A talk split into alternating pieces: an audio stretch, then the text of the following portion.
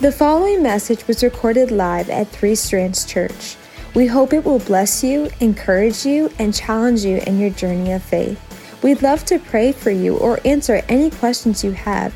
You can message us at threestrands.church slash contact. All right, welcome to the start of a new series at our church for today and the next two weeks after today. We're going to be a series called Baby Talk. How many of you took my advice last week and invited the biggest baby you know to come with you today? And they're sitting beside you right now. Yeah, all right, I see that. Uh, if you guys can't tell the difference between Raven and Gracie, they were matching out, calling you out. I'm always able to call people out in my own life group, but I can't say what happens at life group. That stays there, but I can still call them out in church. So, all right, so I need your help. Can we all agree that babies, in general, in general, I know some ba- might be some baby haters here, I don't know. But in general, babies do some things that are cute. Is that fair? In fact, they do a lot of things that are cute. I brought some of those examples today. I'll show you a few of them on the screen, okay? Here's the first one I brought. They stick their tongue out sometimes. That's kind of cute, right? I guess, okay? They uh, do whatever this is. I don't know what this is, okay? But that's kind of cute, I guess. I don't know. And then this is one from my own life. This is our daughter eating. They do that when they're eating, right? And that's kind of cute when they're eating and getting it all over them. Can you go back to that first one for a second? All right. This is cute when you're a baby. But you get into an argument with your wife or your husband, and this is what you do. It's not cute, is it? It's not cute. Let's go to that second one. This is cute when you're a baby. But if Kenny comes up here in the front and does that, women and children are running for the door. It's not cute. It's disturbing, right? Let me see that third one a second. You eat and you get the food all over your face. That's kind of cute. But if you're out to eat with your family and other tables are looking at you and that's what your husband looks like at the table, it's not okay. There are lots of things that babies do that are cute that at some point in your life aren't cute anymore. And there's a whole list of those. In fact, I would say almost everything a baby does is cute but at some point isn't cute anymore. I made a quick list off the top of my head yesterday just 10 things I could think of to add to that that are cute when you're a baby, but when you become a grown adult, they're not cute anymore. You see if you agree with these. Ready? Sucking your thumb.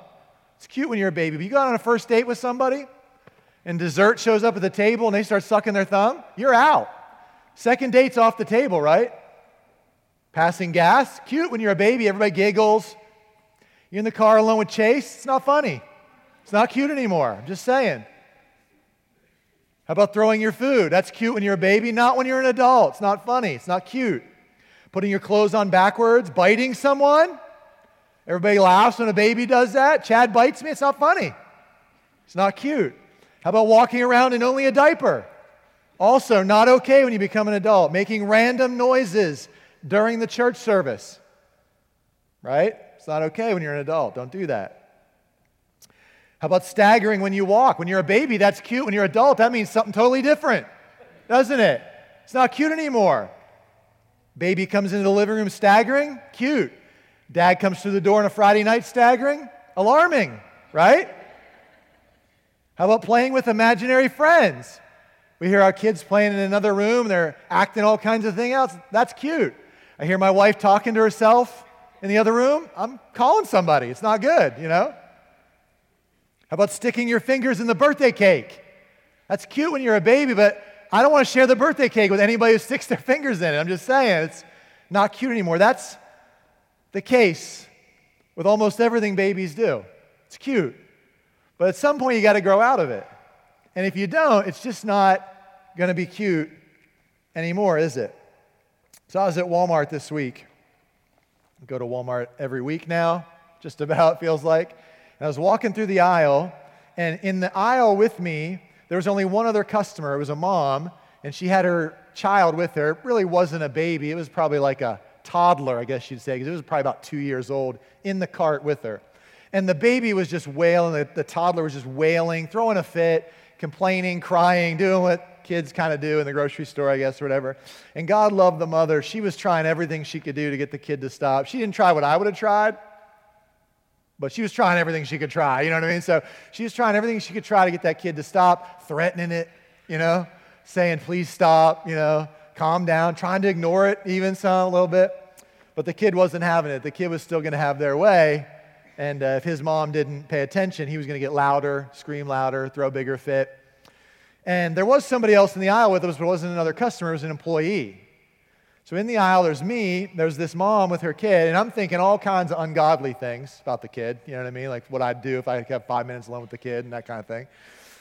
Um, and so, uh, but there's me, and the Walmart employee is like right across the aisle from me, like we're you know, real close to each other. The mom and her toddler are about 10 or 15 feet up in front of us, right?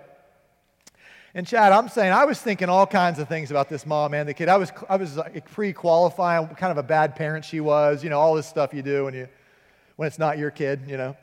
And so uh, I'm, I'm listening to this kid just get louder and louder, and I'm thinking all these things in my head that I would try, that I would do, wondering if I should suggest something to her. That usually doesn't go over well, just for the record, if you walk up to a stranger and suggest how to deal with their child. But, um, and, and then the Walmart employee beside me said something.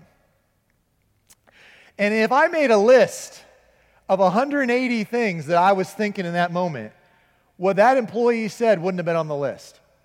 That employee goes, Isn't that cute? And I was like, I almost took the employee aside and I was like, I need to speak with your manager.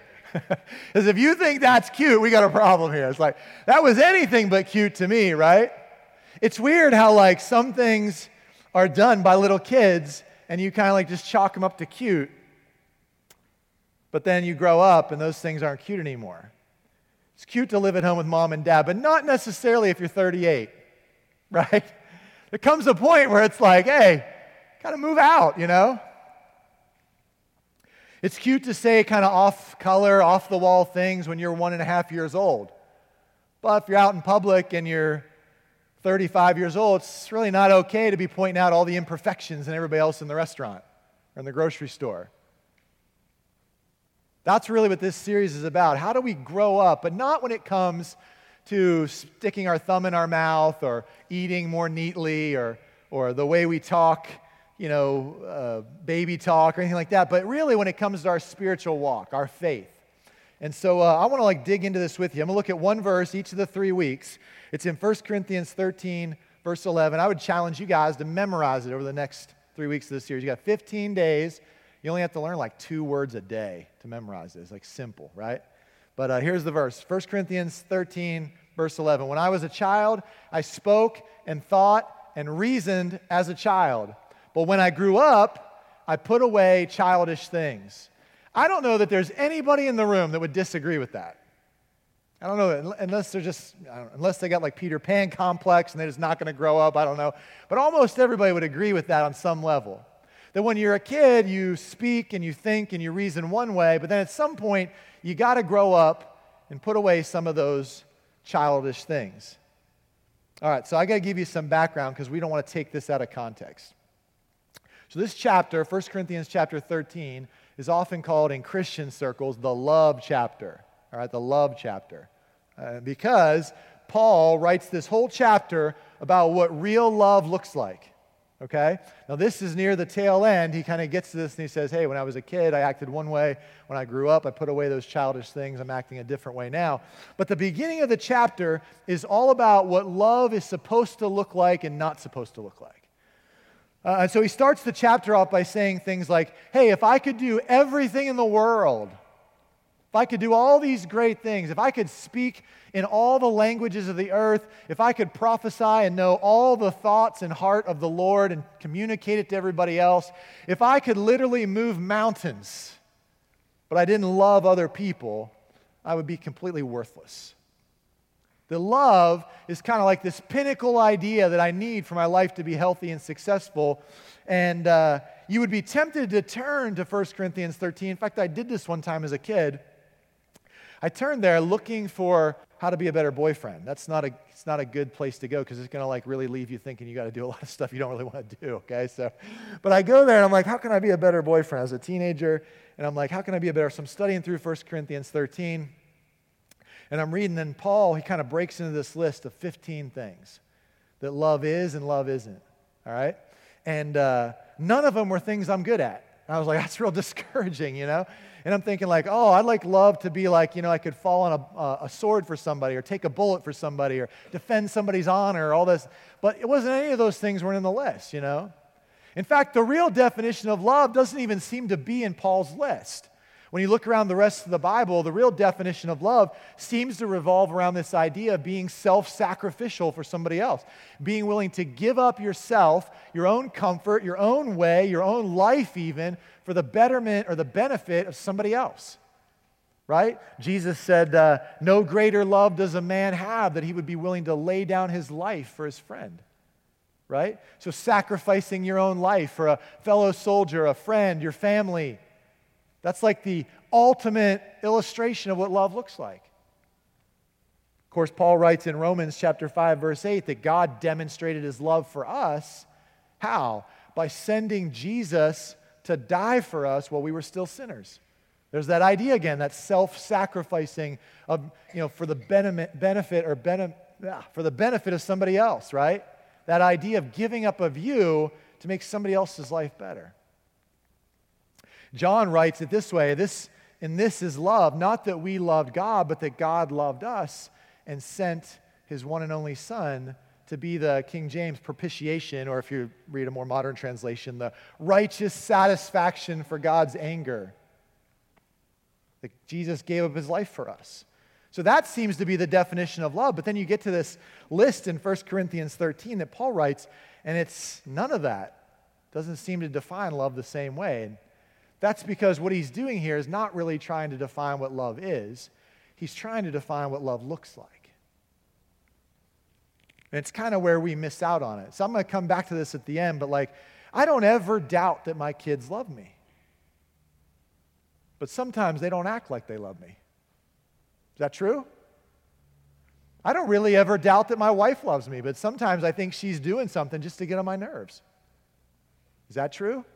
Yes, it's true. If some of you think my wife's like real nice and godly and all that, I'm telling you, that's still true. She is nice and godly. She's going to listen to this later. But she also does things that annoy me. Doesn't make her the devil, just makes it real, right? And so that's really what Paul's doing here. He's not trying to define love again. He's trying to say, if you really love somebody, this is what it should look like. And, and he lists a lot of things in there. I'm not going to read them all to you. I'd encourage you to read back through 1 Corinthians 13 on your own. He lists all 15 of these things, and I can really sum almost all of them up into two categories of things. Let me give it to you today. Here it is. You ready?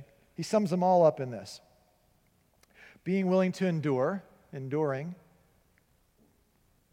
and being humble or having an attitude of humility. This is what love looks like it's patient, it's kind, it's long suffering, does not brag about itself. It doesn't put his own needs before somebody else's needs. He lists all these things, but they really come under these two categories for the most part. That if you really love somebody, you won't give up, you'll endure. And if you really love somebody, you won't be bragging about yourself or putting your needs first. You'll be putting their needs or their desires or their wishes or their concerns above your own. It's not puffed up, it's not proud, it doesn't brag about itself, it doesn't wish evil on somebody else. No, it's never giving up, and it's always taking the lower position. That's what real love is, and that's what it's supposed to look like. And the problem is, I think, man, I, I know my kids love me, but sometimes they're not very patient. They want what they want, and they want it now. Sometimes they're not very humble, it's all about them. When it comes to my relationship with the Lord, I don't think I ever doubt that I love Him. I look around our room, I see a lot of people that I would say they love the Lord. They love their church. They love their community. But sometimes we don't act like it. Sometimes we don't endure, we give up. Sometimes we aren't humble, we're proud and selfish. And that's really what this series is about.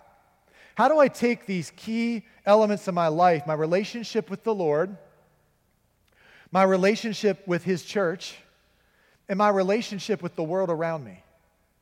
And how do I not love them? Because I think most of you love those things.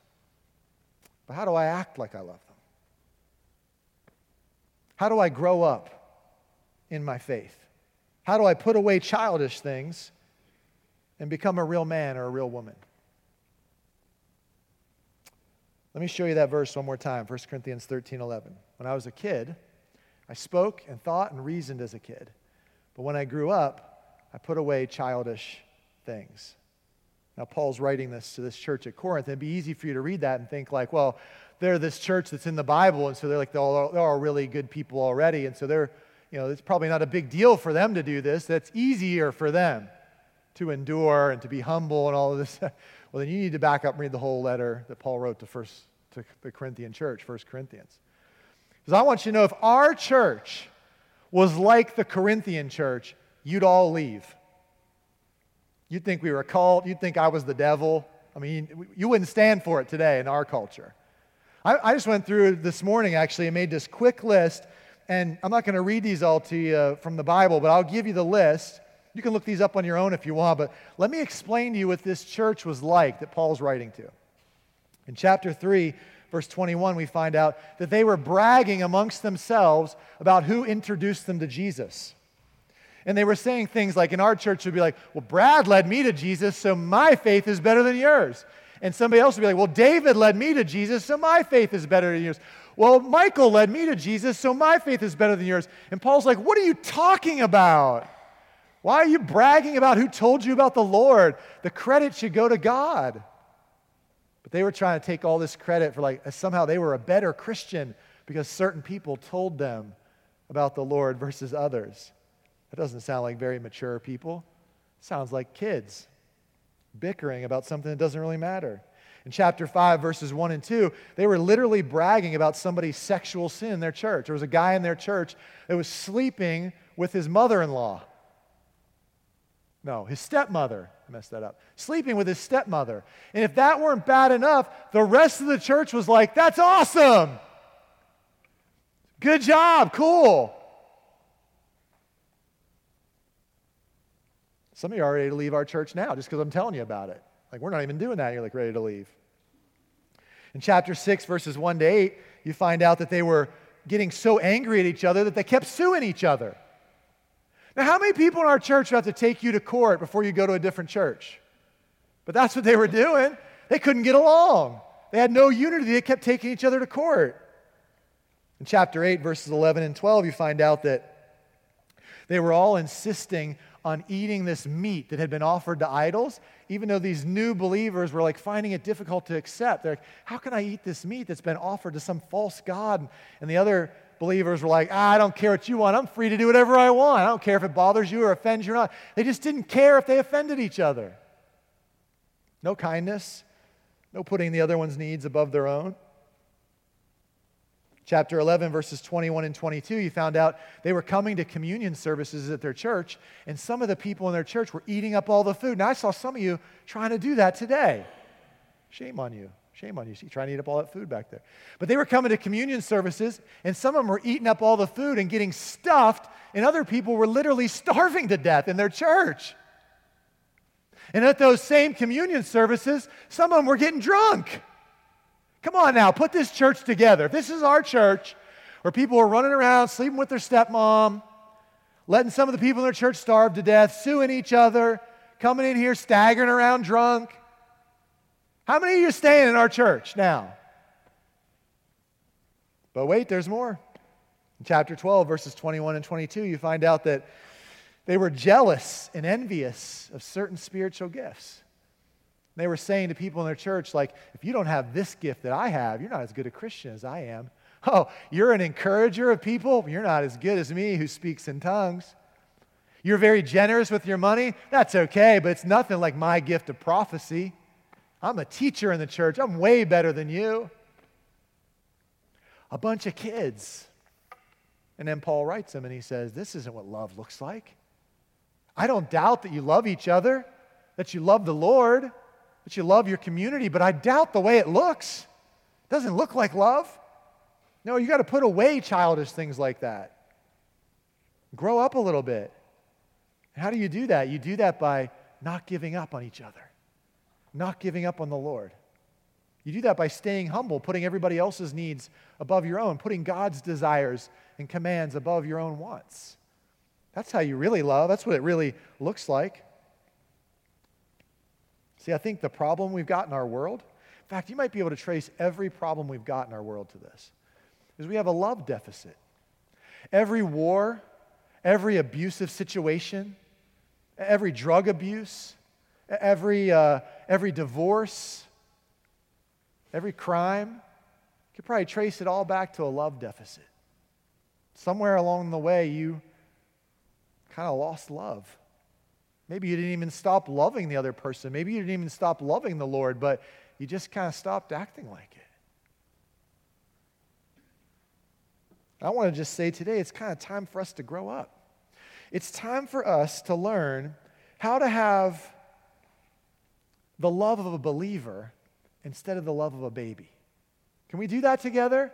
I, I, don't know. Maybe this series won't be as entertaining as other series for you. Maybe it'll be a little bit more nuts and bolts. Maybe it'll be a little bit. Can we look at God's word and teach through it together? Sometimes in our church, if I'm being honest, okay, I'm not calling anybody out specifically, but sometimes in our church, I feel this pressure. They're like, if I don't come up here and entertain you, you're not going to be happy. But can't there just be some times where we just open up God's word and study down through it together and just get the meat and potatoes? Paul even said that to these people at one point. He said, You're like babies. I can't even teach you the real depth of God's word. I got to feed you like bottled milk because you're such a baby. Grow up. You can't even talk like that to your church today. They get their feelings hurt so bad they all leave. Man, if, if Paul came into our church and talked to us like he talked to the Corinthians, we'd all be looking for another church down the road. Our feelings would be so hurt. But can we do that during this series? Because I want us to grow up. I want us to not just love people inside, but to really love people with the way we live. I don't want us to just love God in theory. I want us to love God in practice. I want you to not just love your neighbors and your coworkers and your classmates when somebody asks you if you love other people. I want them to know you love them by the way you treat them.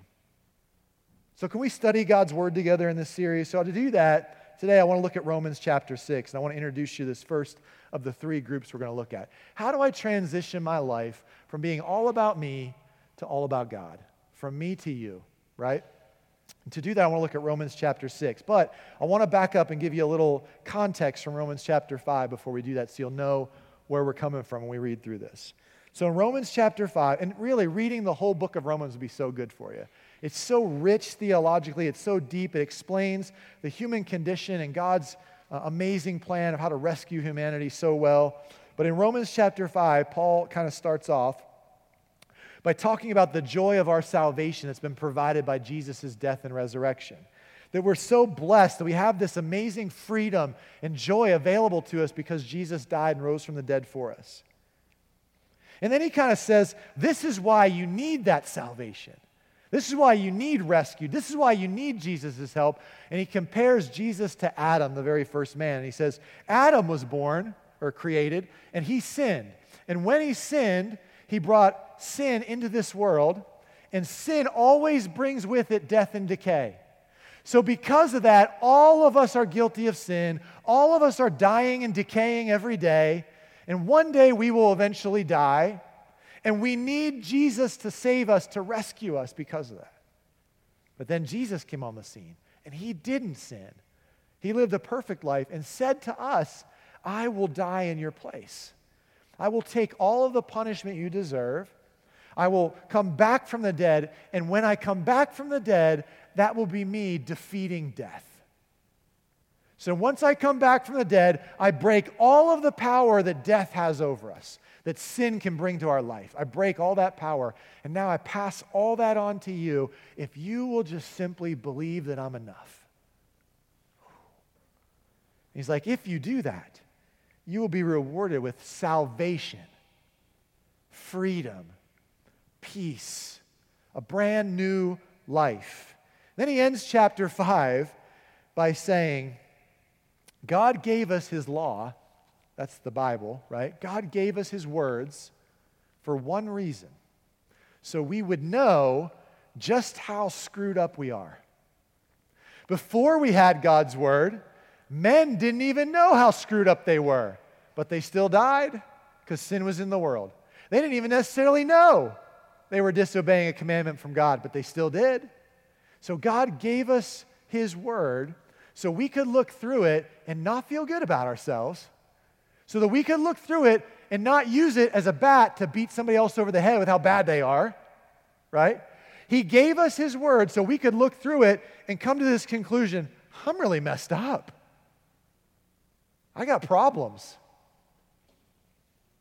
But then he says at the very end of chapter 5, he says, But no matter how big those problems are, no matter how much the world and all of humanity kept doing the wrong thing, kept disobeying God's commandments, God's grace kept getting bigger and bigger.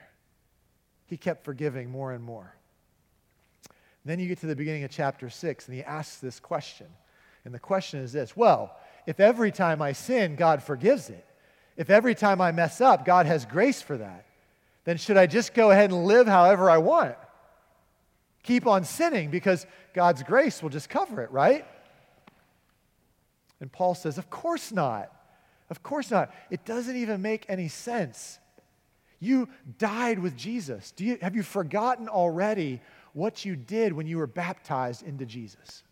When you stood up in front of people and declared, I'm talking just to the Christians in the room right now, right? When you stood up in front of everybody at a baptism and you declared to all of them, what were you saying to them when you got baptized? Here's what you were saying I'm dying to myself and I'm going to be buried just like Jesus was buried. You go down into the water. But if I'm willing to die just like Jesus died, if I'm willing to die to myself for the sake of someone else, in this case for the Lord, then I too will be raised to life just like he was. So he says, Go on sinning so you can get more and more grace? Of course not. Why would you die to all of yourself and all of your sin? Why would you experience a brand new life in Jesus and then go back to the very thing that you gave up and surrendered to Jesus to get that new life? It doesn't even make sense. Have you forgotten what He brought you out of, what He's given you? Have you forgotten the freedom that you have? It doesn't even make sense. Since we died to our sins, why would we continue to live in our sins? All right, now, if you're there with me, Romans chapter 6, the verses will be on the screen, but I want to pick up his dialogue in verse 12. And I want to just read down through a few paragraphs with you as if I were sitting at home studying my Bible with the Lord just one on one, and I want to just talk with you like I would talk with Him. Can we do that just for a couple minutes? Let's just understand the truth of this text. Starting in verse 12, this is what he says Do not let sin control the way you live. Do not give in to your sinful desires. Now, keep your eye out for how Paul has already, for us this morning, described what real adult love looks like. Remember what it looked like? It was enduring, it never gave up, and it was humble. It always put the betterment of somebody else ahead of its own, right? All right, see if you see these things. If you're an underliner, underline them, right? Don't let sin control the way you live. Do not give in to your sinful desires, right? Endurance. Don't give up. You're like, you don't understand, but I make a bunch of mistakes. I still screw up. I became a Christian, but I still sin. Don't give up. Of course, you still sin. The only perfect people are the liars. And they're not perfect because they're lying, right? So, of course, you still mess up. But he's saying, don't give in to your sinful desires. Don't let any part of your body become an instrument of evil to serve sin. Instead, give yourself completely to God. Make God more important than me. Whatever He wants is what I'll do. Humility, putting the other person ahead of me. You see it? Real adult love. Instead, give yourselves completely to God. For you were dead, but now you have new life. So use your whole body as an instrument to do what is right for the glory of God. Do what is right for my own benefit. Do what is right to get ahead in this life. Do what is right so that person will marry me. No, that's pride. That's selfishness. That's baby talk. I do what is right for the glory of God. I get up and come to church on Sunday mornings not because I love you, and I do love you. I get up and come to church on Sunday mornings, not really just for me. I get up because I want God to get more glory. I commit to a life group.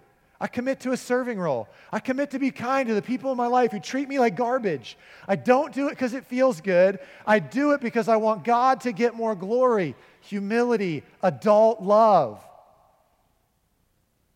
You get it? He says, Sin is no longer your master. He's going to bust into this awesome illustration of master and slave relationship.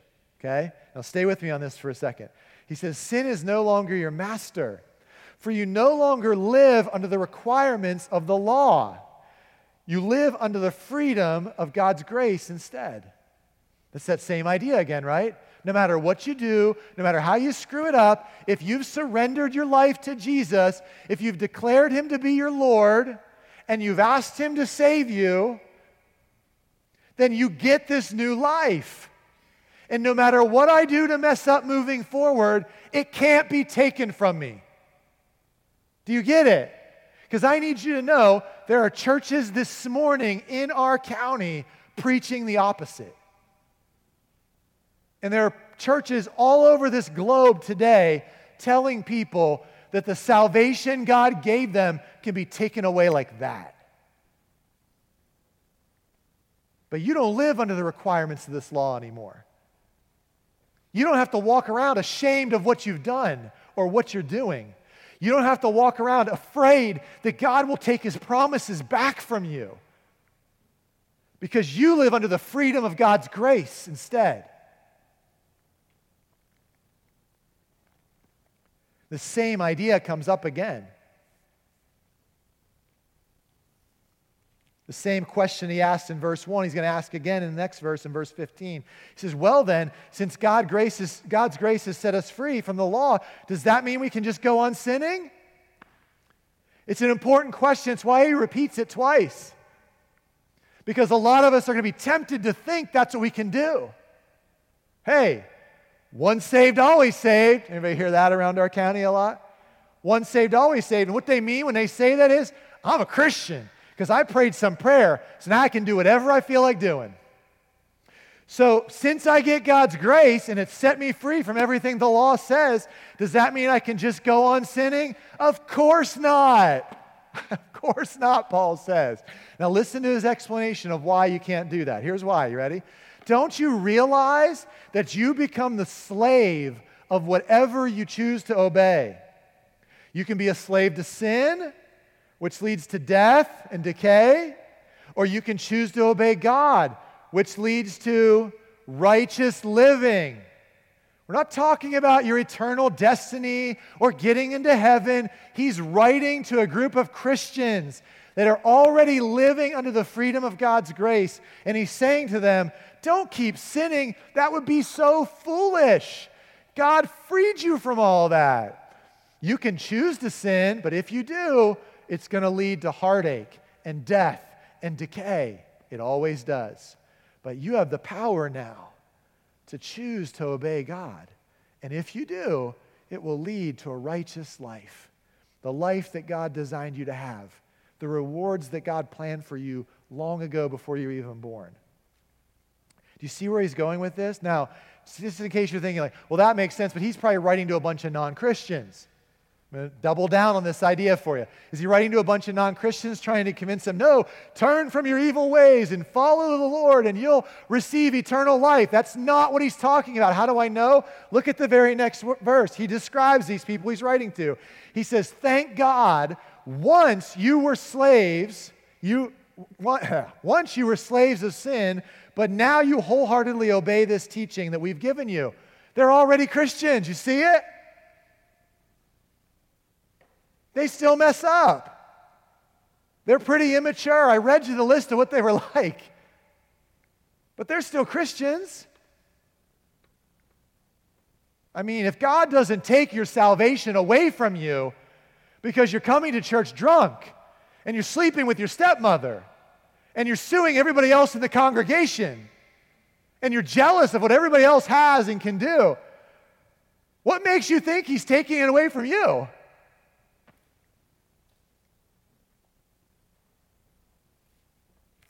And he goes on, he says, Now you are free. Here's that word again free from your slavery to sin, and you have instead become slaves to righteous living. Everybody's a slave. The choice you get to make is who you're going to be enslaved to your sin, which leads to death and decay, or the God of the universe, which leads to the exact life he planned for you. That's your choice. You say, but I don't understand. I messed it up. So you're saying I always choose the wrong thing? Absolutely. But that's why God's grace keeps getting bigger and bigger for us. It's so confusing.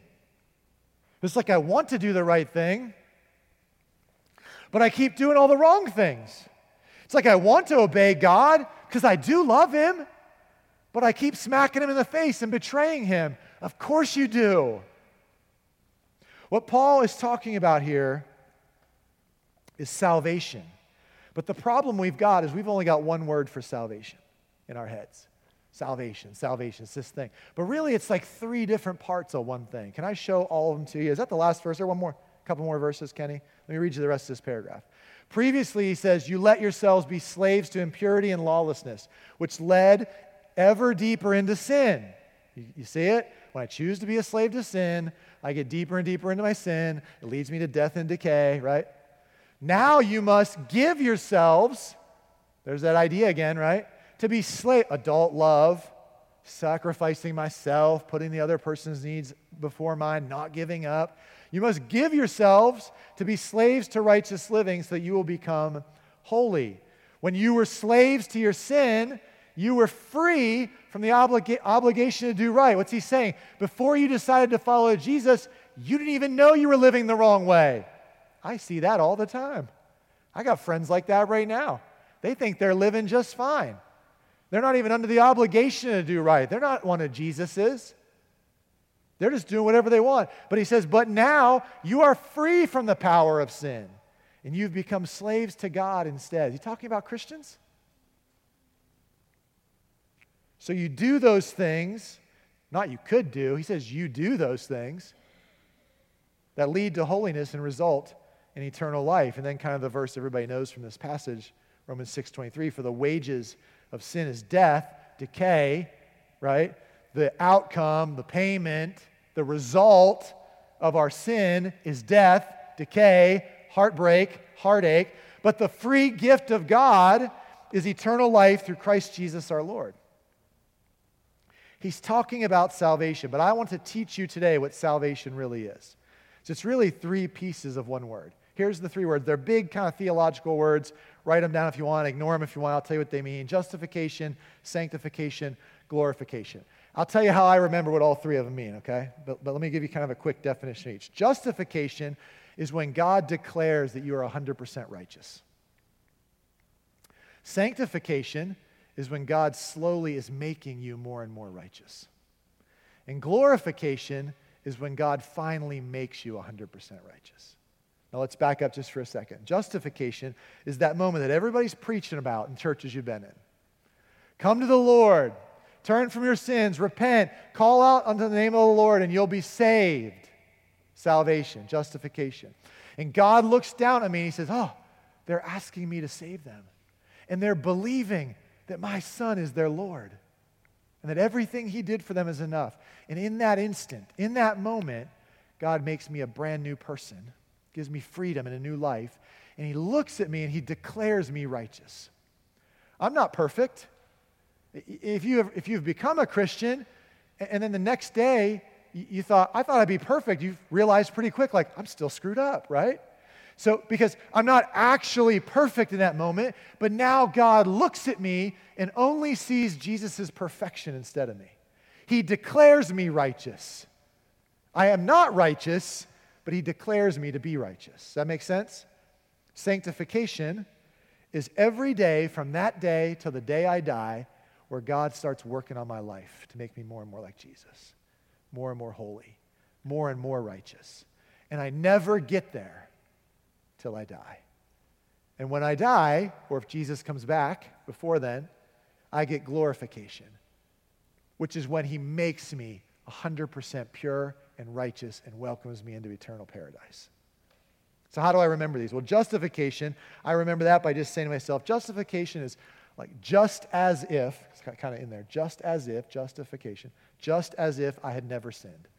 God looks at me just as if I had never sinned. Sanctification, how do I remember that one? Sanctification, starts with an S. So I just remember sanctification means I'm set apart. I'm set apart to start living the life God designed me to live, right? To become more and more like Jesus each day. And glorification, how do I remember that one? Because like back in the old days, people used to say you're like going to heaven, you're going to glory. Anybody ever hear that before? I don't know. Am I too old for some of the people in the room? I don't know.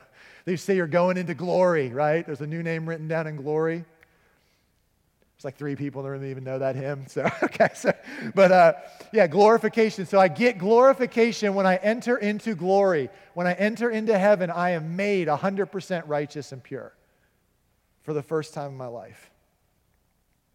This is really salvation. Now, listen, now hear this good because seriously, there are people all over our community that are going to teach you the opposite from God's word. Not from God's word, but I want to show you what God's word says. All three of these pieces of salvation you get instantly when you repent and turn to Jesus for salvation, when you turn to Him for rescue. When you ask Him to save you and you declare Him to be your Lord, He gives you all three of these components of salvation. Just like that. Justification is realized in the moment. Sanctification takes my whole life to realize. And glorification isn't realized until I come face to face with the Lord. I get them all instantly, and they can't be taken away from me. They're mine forever. He's promised them to me. I just haven't realized them all fully yet. So I wake up every day and I am justified. I am 100% righteous in God's sight. Not because I'm good, but because Jesus has declared me righteous, okay? But I'm still screwed up because I'm not fully sanctified. So every day, God has for me this goal, like Paul's been writing about in Romans chapter 6, we've been reading, that I would wake up and give myself completely to the Lord, that I would seek to obey Him because as I obey him, I become more and more righteous, more and more like Jesus. And I'm going to mess up every single day. But don't worry, God's grace has got you. He doesn't think any differently of you. And when I mess up today and I wake up tomorrow, my job is to not beat myself up about how screwed up I am. My job is to look into God's word and be like, I am messed up. Thank you for loving me anyhow. Today, God, I'm going to love you like an adult would love you. And I'm going to keep trying. I'm going to keep following you. I'm not going to give up. I'm going to double down. I'm going to keep giving you all I got. God, I'm going to mess up again today, I bet. Thank you for your grace. Thank you for your grace that loves me anyhow. Thank you for your grace that gives me salvation despite all my mistakes and sins. But I won't go on sinning. I will keep trying to love my Lord. I will keep trying to love him like an adult would love him. I will grow up in my faith. And each day, he will refine my character a little bit more and a little bit more. And as I get older, here's what I'm learning. You ready? I'm not really any closer. I mean, I can look back and see, like, I'm not quite as immature as I was when I was 20. But I look in God's word and I'm like, I'm so screwed up still. If I could look in God's word and think anything differently, I would be robbing him of the credit he deserves. But every time I look into God's word, it's another opportunity for me to say to him, Thank you that you still love me, even though I'm so messed up. Do you get it? It's something I have to do every single day. That's what sanctification is. Here's how Jesus said it in Luke chapter 9, verse 23. Can you skip to that? You got that? Okay. Then he said to the crowd, If any of you wants to be my follower, you must give up your own way, take up your cross one time, and follow me. No, that's not, that's like a different version, I guess. He said to the crowd, If any of you wants to be my follower, you must give up your own way. You hear that adult love in there? Give up your own way. And take up your cross every day. What? Didn't you save me when I confessed, when I believed, when I repented? What, where's my salvation? Am I losing it? No, this is sanctification.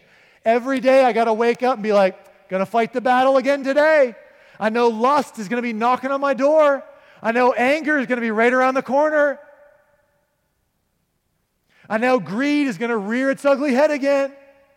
And I might lose, but it's not gonna be because I'm gonna give up. I'm gonna keep trying to love you, Jesus. I'm gonna keep trying to put you ahead of me. And every time I mess up, thank you, God, that your grace keeps getting bigger and bigger in my life. This is sanctification Jesus is talking about. It's an everyday dying to myself and choosing God, no matter how messed up the day before was.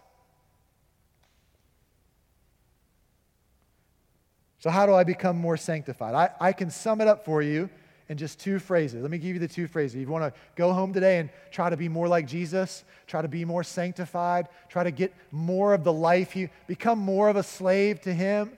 Embrace the freedom. He's offering you the ability to say no to your sin. Here's how you do it. You ready? Just two things. Start being honest about your own wretchedness. Wretchedness, just like wickedness, sinfulness, right? Start being honest about it. Because the devil's greatest trick is try to convince you, oh, you're a Christian now. You're supposed to be getting better and better every day. So if you mess up now, you better not tell anybody because they'll think you're not really a Christian. Better not say anything about it. You better hide it. Hey, Adam and Eve, you better go hide from the Lord. Hey, David, you better try to cover up your sin, pretend like it didn't happen. Hey, Pete, no way. I'm getting honest about it. Think about how screwed up you are. No way. I'm getting honest about it. Oh, man, I'm so screwed up. God, you see what I just did? I hate that about me. I hate it. Number two, be persistent towards your own holiness. Now, did we talk about these already or not? Did we talk about what adult love looks like or not? Does it look, does it look a lot like not pumping myself up? Not pretending like I'm the best or I'm the greatest or I'm better than everyone else? Does it look like not giving up, but pursuing greater holiness, greater Christ likeness, trying to be more and more the person God wants me to be every day? See, I think all of you guys in the room, or most of you guys in the room, if I said, Do you love God? You'd be like, Yeah, I love God. I love Him. But a lot of times we don't act like we love Him. We try to hide our wretchedness so we look good. Where in God's Word does it say our job is to look good? We give up because it's too hard. I've screwed up too many times. I quit. That isn't adult love, that's baby love. If it gets too hard, I just throw a fit. Let somebody else do it. I quit. If it gets too real, I just walk away and hide. If it's too dirty, I don't admit it because I don't want people to think those things of me. You're blocking sanctification. You're becoming a slave to the sin that Jesus freed you from. And it's not just about heaven. Get it into your head. Salvation starts the day I surrender my life to Jesus. Eternity doesn't start when I die, it started on that day for me 30 years ago. And I've been new ever since, free to choose God's way. And I still make mistakes, but His grace is big enough for every mistake. It's this ongoing battle every day. One preacher wrote it down like this There was a time when we were exclusively sinners.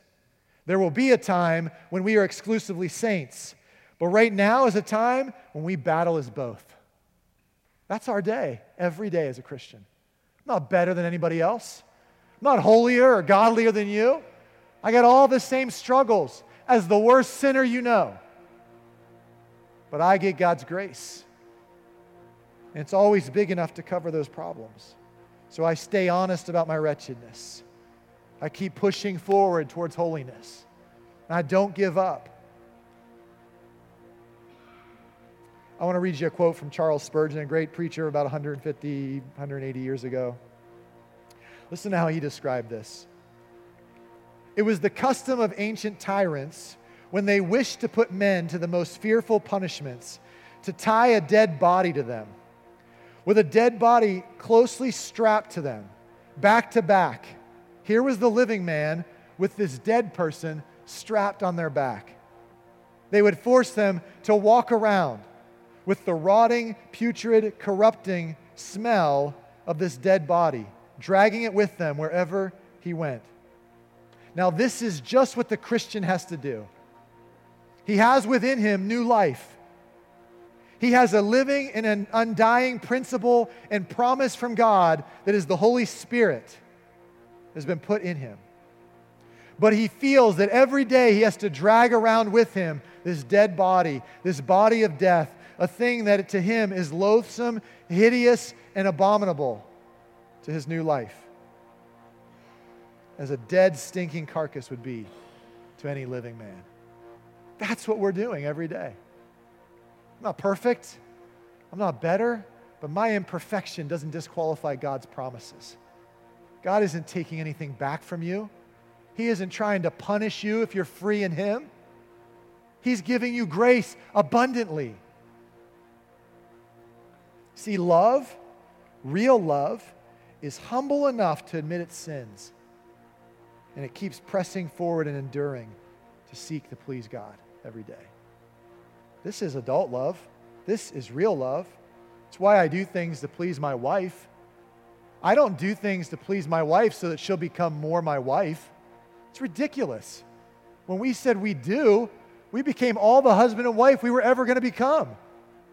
I don't buy her flowers, take her on trips, say kind things to her, spend time with her so she'll become more my wife. I do those things because she is my wife. The things you do for the Lord each day when you obey Him and you try to follow Him, you don't do those things so that He'll love you more.